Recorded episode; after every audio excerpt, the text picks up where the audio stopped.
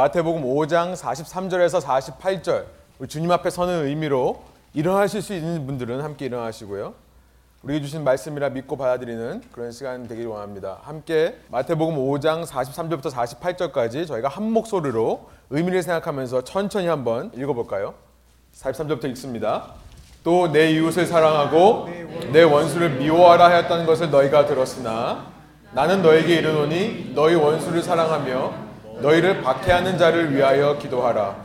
이같이 한즉 하늘에 계신 너희 아버지의 아들이 되리니 이는 하나님이 그 해를 악인과 선인에게 비추시며 비를 의로운 자와 불의한 자에게 내려주심이라. 너희가 너희를 사랑하는 자를 사랑하면 무슨 상이 있으리요? 세리도 이같이 아니하느냐? 또 너희가 너희 형제에게만 무난하면 남보다 더하는 것이 무엇이냐? 이방인들도 이같이 아니하느냐? 그러므로 하늘에 계신 너희 아버지의 온전하심과 같이 너희도 온전하라. 아멘. 우리 마지막 48절 한 번만 더 읽어볼까요? 그러므로 하늘에 계신 너희 아버지의 온전하심과 같이 너희도 온전하라. 아멘. 함께 앉으셔서 기도하고 말씀 나누죠.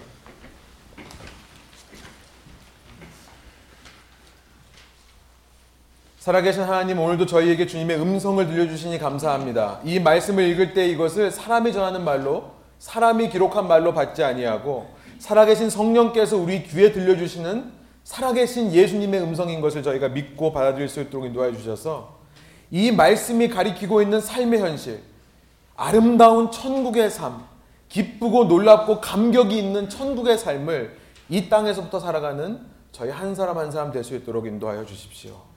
감사와 찬양을 주께 올려드리며 예수 그리스도의 이름으로 기도합니다. 아멘. 네, 예수님의 계명에 대해서 아홉 번째 시간으로 지난 주에는 저희가 크리스천의 사랑이라는 제목으로 말씀 나눴는데요. 이번 시간에는 크리스천의 온전함이라는 제목으로 같은 본문을 다시 한번 말씀을 나누려고 합니다. 예수님의 이 세 계명은요. 이 다섯 번째 계명과 여섯 번째 계명에 와서 클라이맥스에 이른다라고 말씀을 드렸죠. 마태복음 5장 38절부터 42절을 통해 예수님은 악한 자에게 대항하지 마라.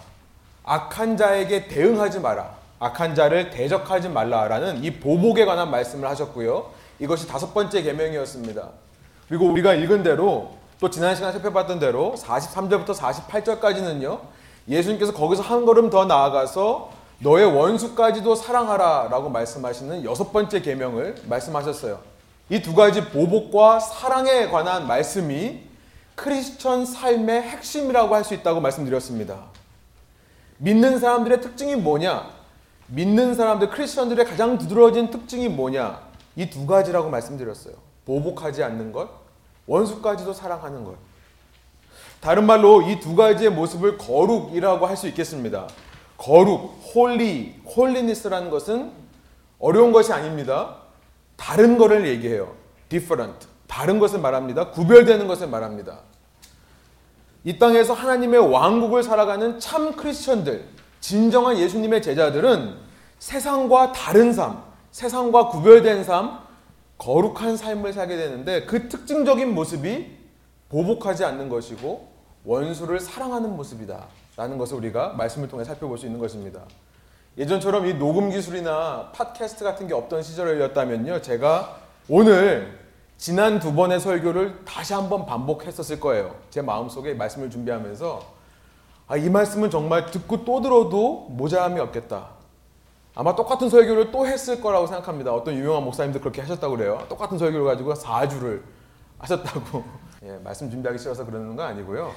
예, 마음속에 그런 생각이 들었어요. 그러나 감사하게도 지금은 이렇게 테크놀로지가 발달되어 있고 저희 교회에 팟캐스트가 있습니다. 그렇죠. CD로도 준비되어 있죠. 말씀이요. 그래서 제가 똑같은 말씀을 전하지는 않고요.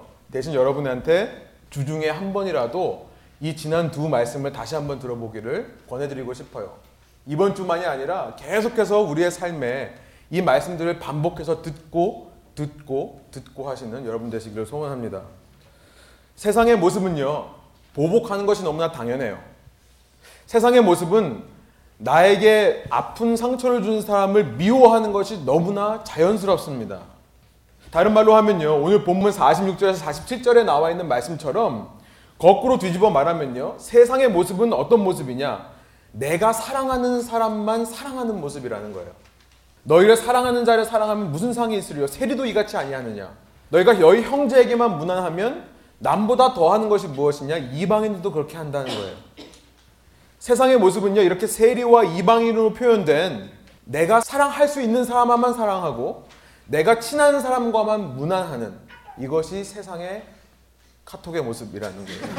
그 자연스러운 모습이라고 말씀하고 있는 것입니다. 네, 아주 친근한 소리가 들려서 너무 감사합니다. 어제와 오늘 새벽에도요 전 세계 뉴스를 들썩거리게 한 사건이 있었죠. 덴마크의 테러 사건이에요. 지난 1월에 프랑스의 파리에서 있었던 테러 사건, 샬리 에브도라는 잡지 회사를 테러했던 이슬람 교도들의 무슬림들의 테러 사건이 있었는데요. 어제는 덴마크의 코펜하겐에서 비슷한 종류의 테러 사건이 있었습니다. 파리에서 있던 사건도 무하메드를 그림으로 그렸다는 그것 때문에 보복을 했던 것과 똑같이 어제도 덴마크의 그 만화가를 이슬람 교도들이 살인하는 사건이 있었어요. 비록 테러 사건만이 아니라 뉴스에 등장하는 수많은 사건과 사고들은요, 바로 이런 세상의 모습을 보여주는 것 같습니다. 내가 사랑하는 사람만 사랑하고요. 나와 다른 사람, 나와 인연이 없는 사람, 나와 아무 관계가 없는 사람은 적대시하는 모습을 보여주는 것이죠. 그러나 이 땅에서부터 예수님을 왕으로 모시고 살아가는 천국 백성들, 비록 세상을 살아가지만 세상에 속하지 않은 하나님의 새 시대의 새 왕국 백성들은요, 이런 세상의 논리와는 다른 삶을 산다는 거예요. 이런 세상의 당연한 모습과는 달리 나에게 일부러 악을 행하는 자라 할지라도 나에게 원수된 자라 할지라도 품고 사랑하는 삶을 살게 된다는 것이죠. 우리가 참 신앙인이라면 우리가 진정으로 예수님을 모시고 예수님을 왕으로 모시고 살아가는 천국 백성이 맞다면 새 시대 새 왕국 백성이 맞다면 우리 안에 거룩한 모습이 있다는 거예요. 끼리끼리의 모습이 있을 수 없다는 거죠. 나와 잘 맞는 사람, 나와 마음이 통하는 사람끼리만 다니고 당을 짓고 팔을 나누어 분열하는 모습, 나의 세력을 키우고자 사람들을 내 주위에 모으는 모습, 나를 따라주고 인정해 주는 사람, 그러지 않은 사람들을 구별해내는 이런 모습들이 있을 수 없다는 것을 예수님께서는 말씀하시는 것입니다. 이 시간 다시 한번 이 위대한 계명을 말씀하시는 예수님의 말씀에 힘입어서 여러분에게 권고드리고 싶습니다. 여러분 주위에 있는 한 영혼들을요, 그들이 마치 나를 위해 존재하는 사람들인 것처럼 너 편, 내 편으로 나누면서 대하지 마시고요. 오직 그 사람들을 대할 때 신앙 안에서 내가 사랑해야 되는 사람으로 나와 맞지 않더라도 나와 관계가 없더라도 나와 인연이 있지 않더라 하더라도 예수님의 사랑으로 내가 낮은 자리에서 섬겨줘야 되는 사람으로 믿고 받으시는 여러분 되시기를 간절히 소원합니다. 어떻게 그럴 수 있나요? 아, 나는 못 그러겠는데요? 원수 사랑 못 하겠는데요? 여러분, 저희가 어떻게 라는 질문에 대해서 지난 시간 답을 살펴봤었죠. 어떻게 하라고 말씀드렸죠? 기도하라고요. 가장 먼저 그들을 위해 기도하시라고요. 내가 친한 사람만이 아니라 내 가족만이 아니라 나와 관계가 없는 사람이라 할지라도 서먹서먹한 사람 원수라 할지라도 기도하라고요. 기도하면서 축복의 말을 건네라고 했습니다. 그 사람이 있을 때건 없을 때건 축복의 말을 하는 버릇을 하라고 했어요. 그 사람을 놓고 좋은 말만 하는 것입니다. 좋은 말을 하다 보면 사랑의 마음이 싹 튼다고 했습니다. 말뿐만 아니라 작은 것 하나라도 선한 행동을 베풀어 보라고 말씀드렸습니다. 행동을 하다 보면 없던 마음도 생기는 법이에요. 여러분 중요한 것은요. 예수님께서 이렇게 우리를 보고 원수를 사랑해라.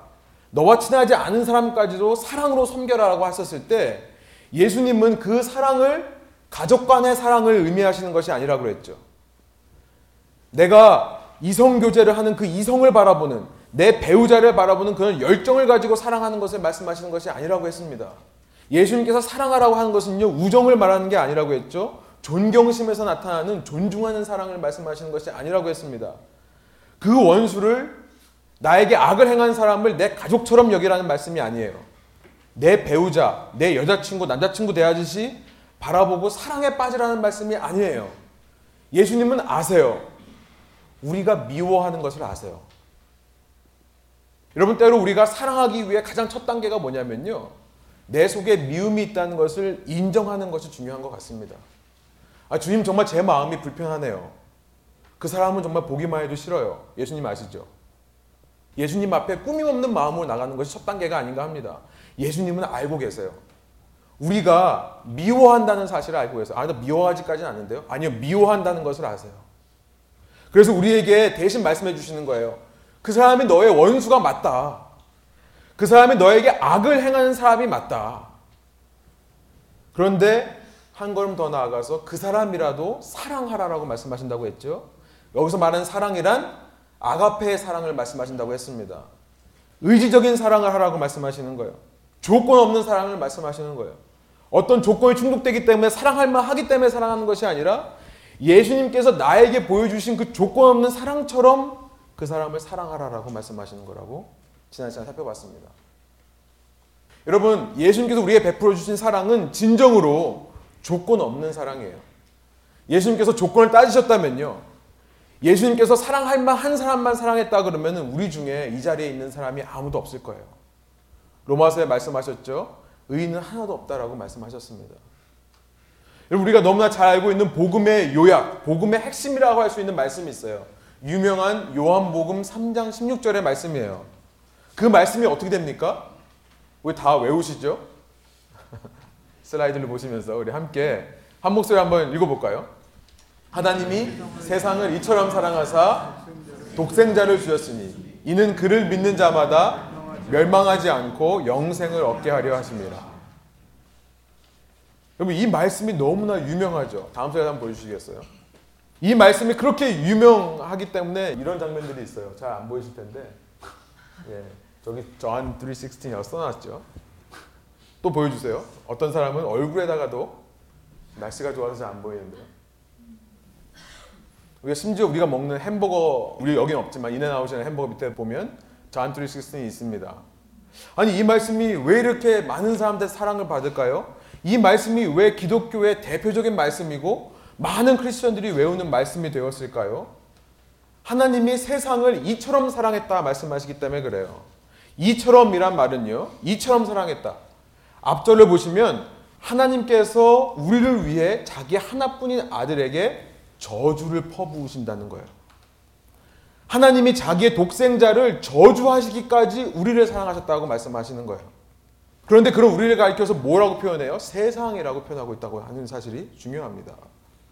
하나님이 세상을 이처럼 세상을 위해 하나밖에 없는 아들을 죽이셨다는 거예요. 세상이라는 말은요. 그리스 말로는 코스모스라고 하는데요. 성경에서 이 말이 쓰일 때는 하나님의 왕국과 반대되는 개념을 말할 때 쓰는 단어가 세상입니다. 그러니까 성경에 나오는 세상이라는 말은 그렇게 좋은 말은 아닌 거예요, 사실은요. 성경에 나오는 세상이라는 말이 가장 많이 나오는 책이 요한복음입니다. 요한복음은 특별히 이 세상에 대해서 상당히 부정적인 입장을 취해요. 요한복음 1장에 보니까 참 빛이 있었는데 그 빛이 이 세상에 왔다. 그러나 그 세상이 그를 알지 못하였고 그 세상이 그를 영접하지 못했다라고 선언하는 것으로 요한복음을 시작합니다.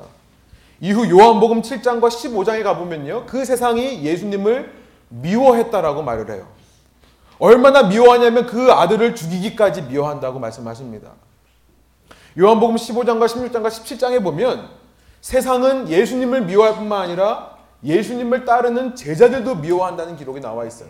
한마디로 말하면 성경에서 말하는 세상, 특별히 요한복음에서 말하는 세상이란 하나님의 원수들을 말해요. 요한복음 3장 16절이 우리에게 와서 우리의 마음을 흔드는 이유가 무엇입니까? 하나님께서 그 원수들을 사랑하시는 하나님이시라는 거예요. 원수들을 하나님께서 얼마든지 처벌하실 수 있으십니다. 얼마든지 그 원수들을 심판하실 수 있어요. 멸망시킬 수 있으세요. 그러나 하나님은 원수들을 멸망시키지 않으시고 구원하시기 원하시는 하나님이시라는 거죠. 그 세상을 용서하시는 하나님이시라는 거예요. 요한복음 3장 16절 다음 절에 이런 말씀이 있어요. 우리 한번 한 목소리 읽어볼까요?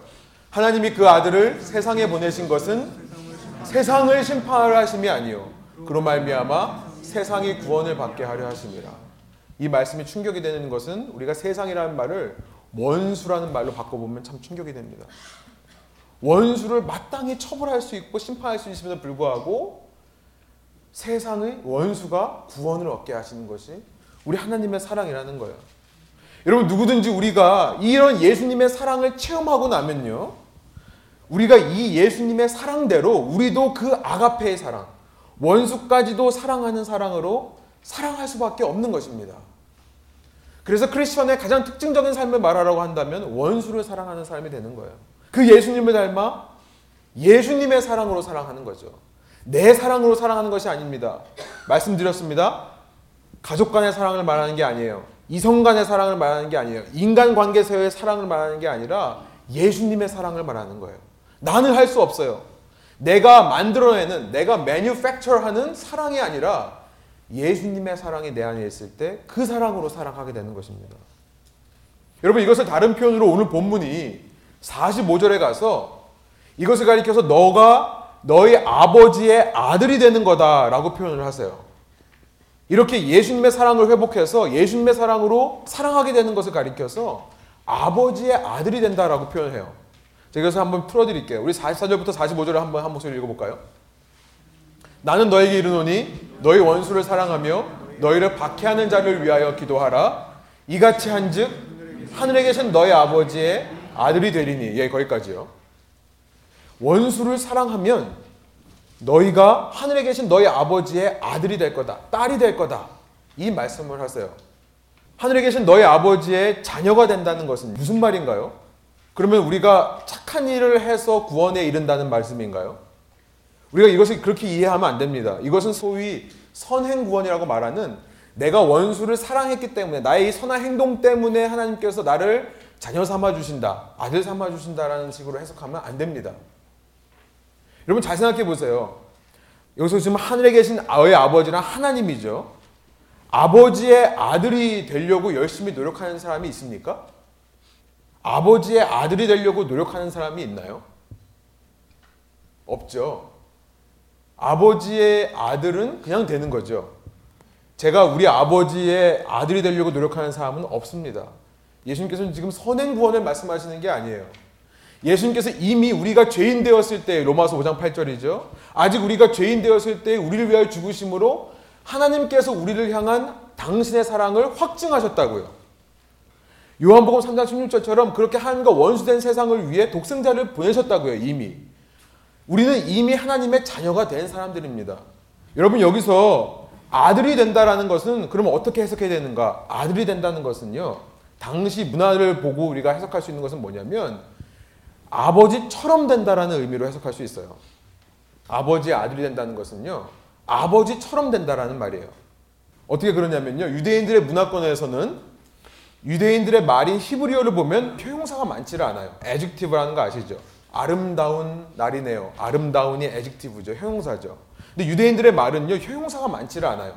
그래서 예를 들어서 평화로운 사람, peaceful man, 평화가 가득한 사람이란 말을 할 때요.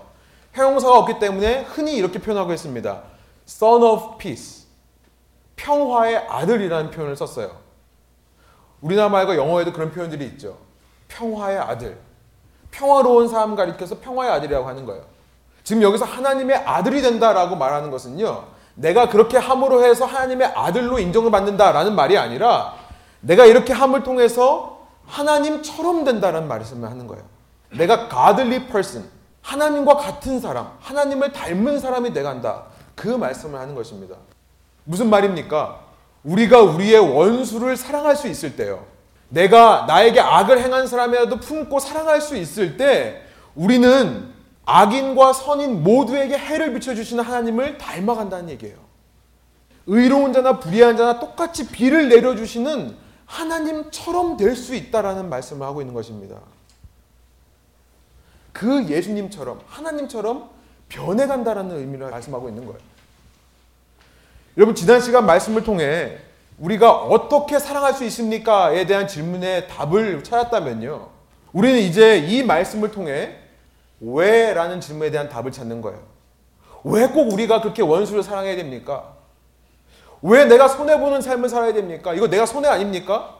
내가 참고 내가 용서하면 나만 손해보는 거 아니에요? 여러분 그 답을 예수님께서 말씀하세요. 전혀 손해가 아니죠. 이런 삶을 통해 내가 하나님을 닮아간다는 거. 왜 이렇게 해야 되느냐? 이런 삶을 통해서만이 너가 너의 아버지처럼 될 수 있다. 그 말씀을 하시는 것입니다. 여러분 그래서 손해가 아니기 때문에요. 저는 이것을 예수님께서 상이라고 표현한 줄 믿습니다. 상이라고 표현하세요. 46절이에요. 우리 46절, 47절. 이렇게 우리가 연수를 사랑하며 하나님을 닮아가는 것을 가리켜서 천국을 소유한 사람, 이 땅에서 천국을 살아가는 사람들이 누리는 상이라고 말씀하십니다. 한번 우리가 한번 한 목소리 읽어볼까요? 너희가 너희를 사랑하는 자를 사랑하면 무슨 상이 있으리요? 세리도 이같이 아니하느냐? 또 너희가 너희 형제에게만 무난하면 남보다 더하는 것이 무엇이냐? 이방인도 이같이 아니하느냐? 상이라는 거예요. 이것을 또 다른 표현으로 48절에서 뭐라고 얘기하냐면요. 이것이 바로 우리가 이 땅을 살면서 하나님의 온전하심과 같이 온전해지는 것이라고 표현하고 있습니다.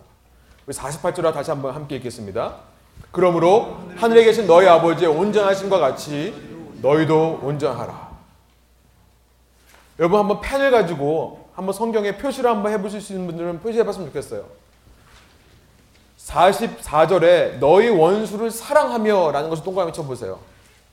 너희 원수를 사랑하는 것. 그것과 45절에 너희 아버지의 아들이 되는 것. 아들이 되리니. 동그라미 쳐보세요.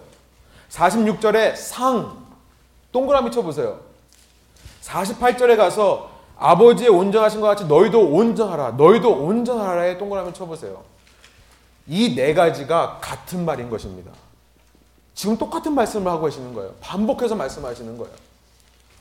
원수를 사랑함을 통해 너희가 아버지처럼 되는 것이고 그것이 너희가 누리는 상이고 이것이 이 땅에서 너희가 날마다 하나님의 온전하심과 같이 온전해지는 거다. 아니 어떻게 하나님처럼 우리가 완전해질 수 있습니까? 아니 그래도 좀 불완전한 존재가 되겠죠. 하나님은 완전하신 분인데 어떻게 우리 땅을 살면서 완전할 수 있겠습니까? 예, 우리도 완전해지지는 못해요. 여기서 48절에서 온전하라, perfect이라고 쓰인 말이 헬라 말로 그리스 말로 보면 텔레이오스라는 말인데요. 텔레이오스에는 여기 주부에 있는 것처럼 첫 번째 완벽하다는 의미가 있습니다. perfect이라는 의미예요. 하나님 하늘에 계신 아버지처럼 온전하라. 하늘에 계신 아버지가 온전하다. 그때는 이 perfect이라는 의미가 맞습니다. 우리가 믿는 하나님은 조금의 흠도 없는 완벽하고 완전하신 분이 맞아요. 그러나 이 땅을 살아가는 우리는 그 완벽함을 소유할 수는 없죠. 이 땅에서는요. 텔레오스의 말은 두 번째 뜻이 있는데요. 두 번째 뜻이 우리에게 적용되는 말입니다. 두 번째 뜻은 뭐냐면요. 목적지에 다다르는 것을 얘기를 해요. 목적지에 다다르는 것. 밑에 보시면 주보에서 썼는데요. 이 텔레오스란 말은 텔로스라는 그리스 명사로부터 나온 것인데요. 텔로스라는 말은 끝이라는 뜻이에요. 끝. 어떤 길의 끝이기 때문에 목적지 혹은 목적이라는 뜻도 있습니다. 영어의 end. 영어도 그런 뜻이 있죠. 영어의 end라는 말도 끝이라는 의미가 있는 동시에 목적이라는 의미가 있죠. 마찬가지입니다. 텔로스란 끝을 말하는 거예요. 그러니까 텔레오스라는 것은 끝에 다다르는 것을 말해요. 목적지에 도착하는 것을 말하는 것입니다. 하나님에 계신 너희 아버지처럼 너희도 완전해라. 여러분 그렇다면 이 말씀의 뜻은 무엇입니까? 하나님의 완전함이라는 그 종착역, 우리 인생의 여정의 그 마지막 목적지에 가기 위해 우리가 날마다 더 가까이 그곳에 가고 있다는 의미로 사용되는 거예요. 우리가 그렇게 원수를 사랑하여서 아버지처럼 이 땅에서 가는 그 길은 결국 마지막에 하나님처럼 완전해지는 그 목적지에 도달하게 된다. 그 말씀을 하시는 것입니다. 하늘에 계신 아버지께서 온전하시다는 것은 현재형으로 돼 있어요. 현재형입니다. 하늘에 계신 너희 아버지와 같이 온전해라 했을 때 그때 쓰였던 단어는 현재형으로 돼 있어요. 그런데 그와 같이 너희도 온전하라라는 동사의 시제를 보니까 한국말로는 이게 차이가 없는데요. 그리스 말로는 미래형으로 되어 있습니다. 그러니까 이것을 번역할 때 실은 온전하라라는 명령으로 번역하기보다는요 미래형으로 번역하는 것이 맞다고 생각해요. 미래에 온전하게 될 것이다 라고 말씀하고 있는 거예요. 너희가 그 길을 가다 보면 언젠가는 하나님과 같이 온전해질 거야. 그 말씀을 하시는 것입니다. 하나님께서는 예전에도 지금도 이후로도 영원토록 완전하신 분이지만요. 우리는 이 땅을 살면서 완전하지 않지만 언젠가 완전하신 하나님이라는 그 종착역에 다다르도록 우리가 이 땅에서의 길을 걸어가는데요. 그 목적지까지 가는 방법이 뭐냐면 원수를 사랑하는 것이 그 방법이라는 거예요. 우리가 원수를 사랑하는 삶을 삶으로 그 목적지에 도달하게 된다는 것을 말씀하시는 것입니다. 여러분 그러니까 48절은요. 이 마태복음 5장 전체의 한 줄 요약이라고 할 수 있어요. 결론이라고 할 수 있습니다.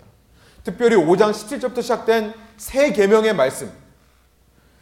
5장 17절에 새 계명이 어떻게 시작했죠? 예수님께서 인자가 이 땅에 온 것은 율법을 폐하러 온 것이 아니라 율법을 어떻게 하러 왔다고요? 완성시키러 왔다. 라고 하시면서 이세 계명을 말씀하시는데 그것의 결론이 바로 이것입니다. 우리가 이런 삶을 살게 된다면 우리 안에서 율법이 완성된다는 것을 말씀하시는 거예요. 살인하지 말라는 그 피상적인 계명을 넘어서 마음의 중심으로부터 형제를 미워하지 않는 마음을 회복하는 것. 가늠하지 말라는 그 계명을 넘어서 탐욕을 절제하게 되는 것. 이혼하지 말라라는 그 피상적인 계명을 넘어서서 이기적인 삶을 살지 않는 것. 독선적인 삶을 살지 않는 것. 맹세를 넘어서 신실함을 회복하게 되고 보복하는 생활 패턴을 넘어서 원수까지도 사랑하는 삶을 살 때 우리는 비로소 그때 내 모습이 날마다 예수님을 닮아가서 언젠가 하나님처럼 완전하게 되는 그 성화의 길을 걸어가게 된다. 예수님은 바로 이것을 우리에게 가르쳐 주시고 싶으셨던 것입니다. 여러분 이것은요 내가 내 노력으로 열심히 이루어낼 수 있는 일이 아닙니다. 내 힘으로는 할 수 없는 거예요. 이것은 내 속에 이루어지는 것입니다. 그래서 제가 좀 어렵지만 너희도 온전하라 라는 그 명령어처럼 보이는 그 말이요. 주보에 보시면 그리스 말에서 중간태로 쓰였다고 제가 기록을 해놨습니다. 그리스 말에는요 영어처럼 수동태와 능동태가 있습니다. 능동태는 active voice고 수동태는 passive voice죠. 내가 하는 것은 능동이에요. 내가 당하는 것은 수동입니다. 그런데 그리스 말에는 재밌는 게 있는 게 뭐냐면 미들 보이스라는 게 있어요. 중간태라는 것이 있는데요. 중간태는 뭐냐면 참 재밌어요. 내가 한 행동이 나에게 돌아올 때를 가리켜서 중간태라고 그래요. 내가 어떤 행동을 했는데 그 결과가 나한테 돌아올 때. 예수님은요, 내가 완전해질 거다.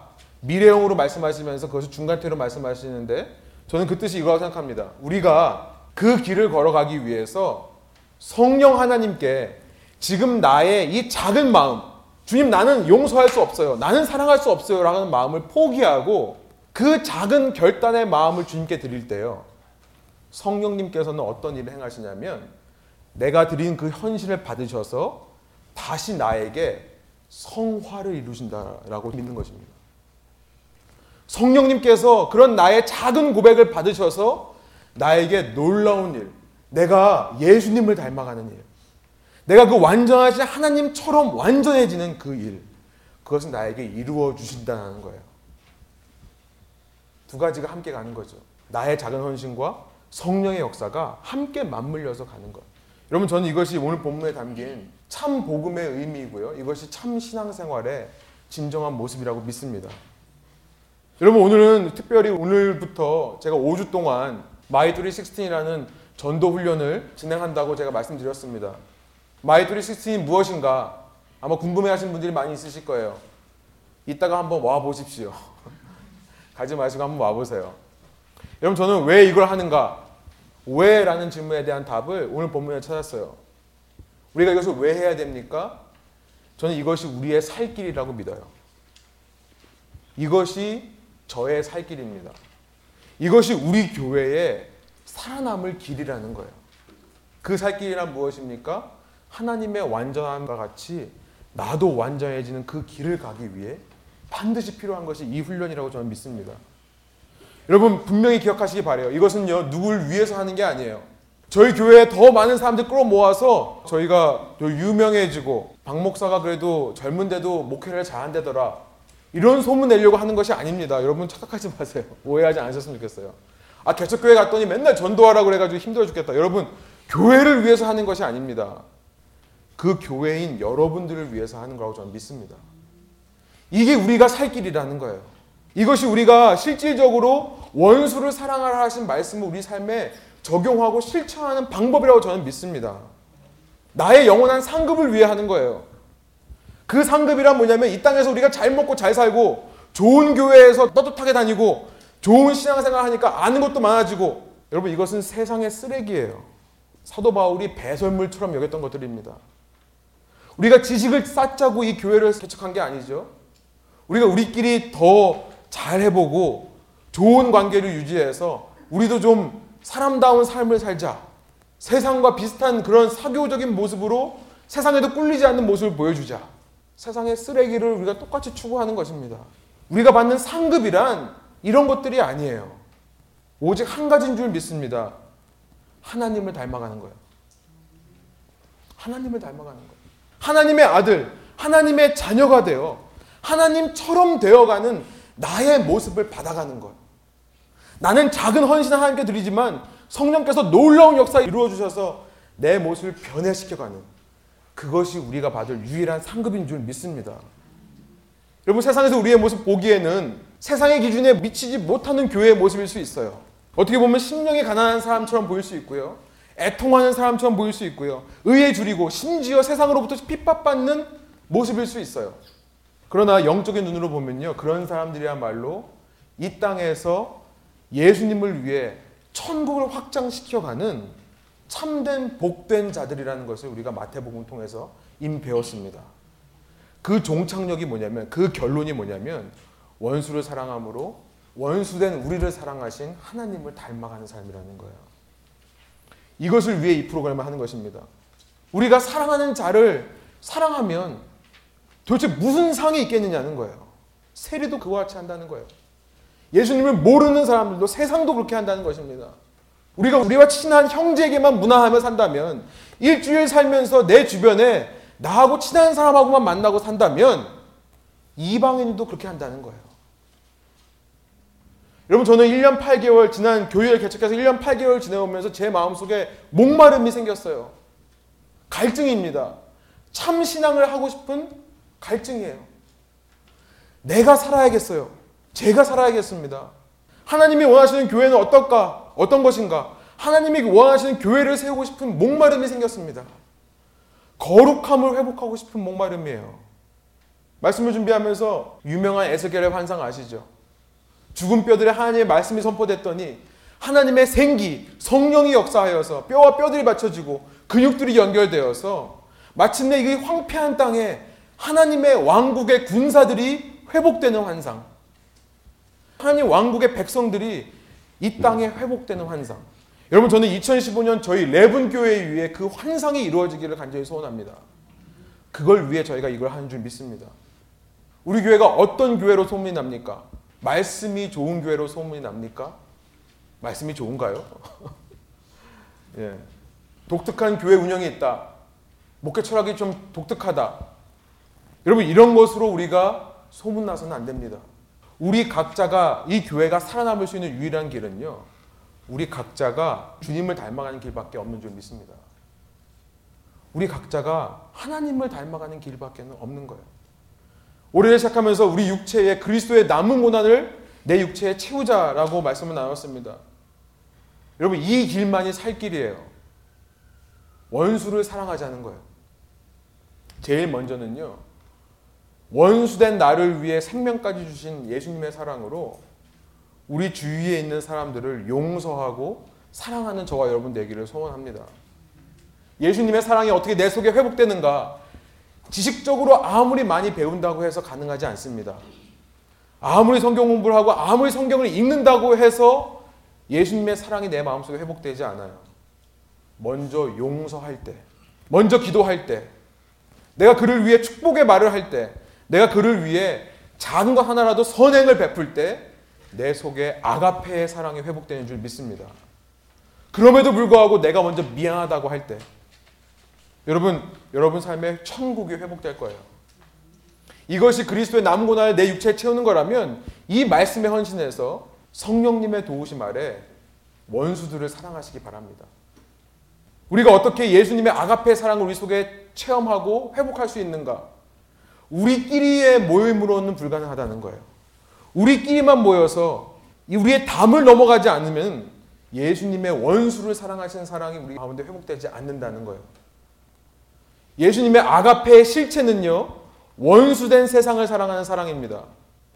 우리가 살펴봤죠. 원수를 사랑하는 사랑이 아가페의 실체예요.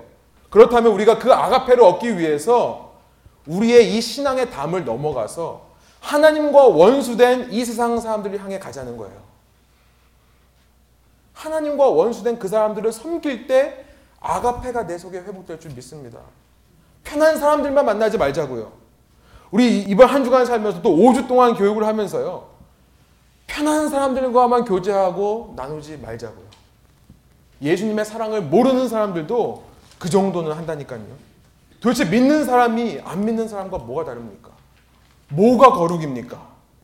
우리가 함께 connection group이 있는데요. social club 하지 않았으면 좋겠어요. connection group끼리 모여서 socialize 하지 않았으면 좋겠어요. 저는 이 5주 기간을 통해서 이 connection group의 본질이 바뀌기를 원합니다. 저희들은요, 유람선처럼 저희끼리 모여서 socialize 하는 게 아니라 저는 전쟁의 front post라고 생각합니다. 최전방에 나가기 위해 함께 모여서 군인들이 마지막으로 함께 모여서 서로 용기를 북돋아 주고 서로 위로해 주고 서로 감싸 안아주는 그 front post. 저희 connection group이 되어서요. 우리가 함께 모여서 그 힘과 에너지를 가지고 세상에 나아가서 여러분 우리가 아무리 좋은 미사일 갖고 있으면 뭐 합니까? 아무리 영적인 무기를 갖고 있으면 뭐예요? 우리끼리 터트리면 뭐예요? 그 안에서 세상에 나가서 터트려야죠. 그런 모임들이 되길 소원해요. 여러분의 comfort zone을 벗어나시기 바랍니다. 내 편한 이 boundary를 벗어나세요. 그럴 때 예수님의 사랑이 내게 회복되고 내가 그 예수님의 사랑을 전할 때 내 안에 그 예수님의 사랑으로 말미암아 성령으로 변화되어 하나님의 모습으로 닮아가는 참 신앙의 여정을 걸어가게 될 줄 믿습니다. 함께 기도하실까요? 우리 시간 말씀을 기억하면서 한 가지 결단하는 기도를 저희가 드리기를 원합니다. 너무나 우리가 잘 아는 말씀이고 너무나 익숙한 이 말씀인데 이 말씀 속에 담겨져 있는 예수님의 우리를 향한 뜻과 계획이 이 시간 발견된 줄 믿습니다. 하나님의 온전하신 것 같이 너희도 온전해라. 이것은 명령어가 아니라 언젠가 우리가 그렇게 온전하게 될 거야라는 예수님의 약속입니다. 이것은 약속이에요. 우리가 작은 것 하나, 우리의 의지를 주님께 드릴 때에 성령께서 우리 안에 예수님의 하나님의 모습을 회복해 가시는 놀라운 성화를 위한 예수님의 약속의 말씀으로 우리가 받기를 원합니다. 그래서 이 시간 기도하기 원합니다. 주님, 그 목적지에 다르기 위해, 다다르기 위해 내 마음 속에 지금 성령께서 생각나게 하는 사람들을 사랑할 수 있도록 인도하여 주십시오. 그들을 생각하면 불편한 마음이 있습니다. 그들을 생각하면 서운한 마음이 있습니다. 그들을 생각하면 미운 마음이 있습니다. 이 시간 솔직히 예수님 앞에 고백하기 원합니다. 그럴 때 예수님께서 우리에게 하시는 음성을 듣기 원합니다. 내가 안다. 그들이 너의 원수가 맞다. 그들이 너에게 행한 것은 악이 맞다. 그러나 사랑해라. 그 사람을 위해서 하는 것이 아니라 너를 위해 해라. 그럴 때에 너가 이 땅에서 상급을 얻을 것이며 하나님처럼 온전해지는 그 길을 걸어갈 수 있을 것이다. 주님 제가 어떻게 그 목적지에 다다를 수 있습니까? 예수님께서 이 시간 말씀을 통해 말씀하신 줄 믿습니다. 너의 바운더리를 벗어나라. 사랑하는 사람만 제발 사랑하지 말고 형제에게만 제발 무난하지 말고 너의 그 담을 넘어 하나님의 원수된 세상에 나아가서 그 세상을 섬기고 세상을 만나는 너희들 되라. 그럴 때 우리 안에 예수님을 닮아 하나님을 닮아가는 완전함이 회복될 줄 믿습니다. 나의 힘으로 하는 것이 아닙니다. 내가 작은 헌신을 드릴 때 주님께서 내 속에 이루어 주시는 일입니다. 우리가 이 시간 이것을 기억하면서 두 가지 원수를 사랑하는 것과 전도에 대해서 우리가 함께 고민하며 주님 갈급한 심령으로 주 앞에 섭니다. 이것이 나의 살 길임을 고백하오니 주님 나를 살려 주십시오. 이 마음으로 우리가 함께 기도하며 주 앞에 나가겠습니다. 함께 기도하시겠습니다.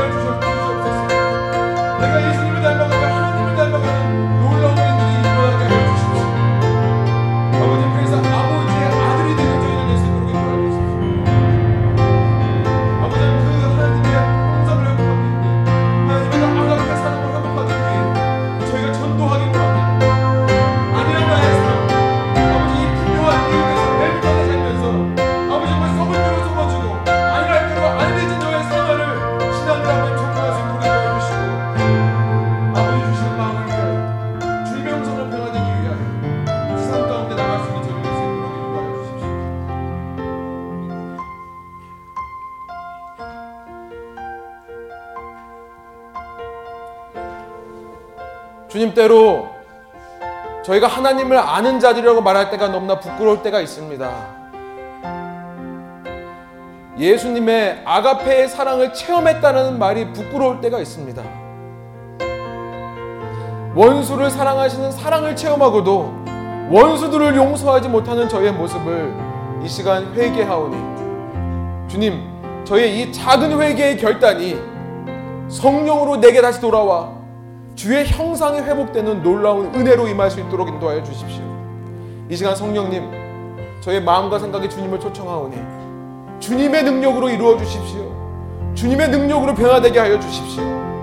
인간의 힘과 인간의 영광이 드러나지 않게 하여 주시고 살아계신 하나님의 능력이 임하는 제 삶이 될 수 있도록 인도하여 주십시오. 그래서 이 땅을 살면서 주님 진정으로 천국을 맛보며 살기를 원합니다. 천국의 기쁨과 감격을 회복하기를 원합니다. 주님 주신 그 능력 있는 삶, 승리의 삶을 살아가는 저희 레분교회 한 분 한 분 될 수 있도록 인도하여 주십시오. 주께서 역사하여 주십시오. 주님, 원수까지 사랑하시는 세상을 이처럼 사랑하시는 하나님의 사랑을 받은 자들이라면 그 원수된 세상에게로 저희의 발걸음을 돌릴 수 있도록 인도하여 주십시오. 내가 편한 사람, 내가 사랑하는 사람만 사랑하고 무난하는 나의 이 안일함을 주님께서 용서하여 주십시오. 세계 최강국에 살면서 너무나 살기 좋다고 하는 이 노스웨스트에 살면서 그 중에서도 주님 벨뷰라는 땅, 시애틀이라는 지역에 살면서 저의 신앙이 너무나 안일해졌습니다.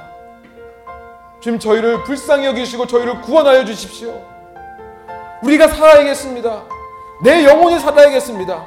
이렇게 다람쥐 책밖에 돌듯이 반복되는 은혜 없는 신앙생활을 청산할 수 있도록 인도하여 주십시오. 살아 역사하시는 주님을 체험하며 열정을 회복하여 그 아가페의 사랑으로 하루하루를 살아가는 저희들 될수 있도록 인도하여 주실 때에 그런 저의 삶에 천국이 회복될 수 있도록 인도하여 주십시오.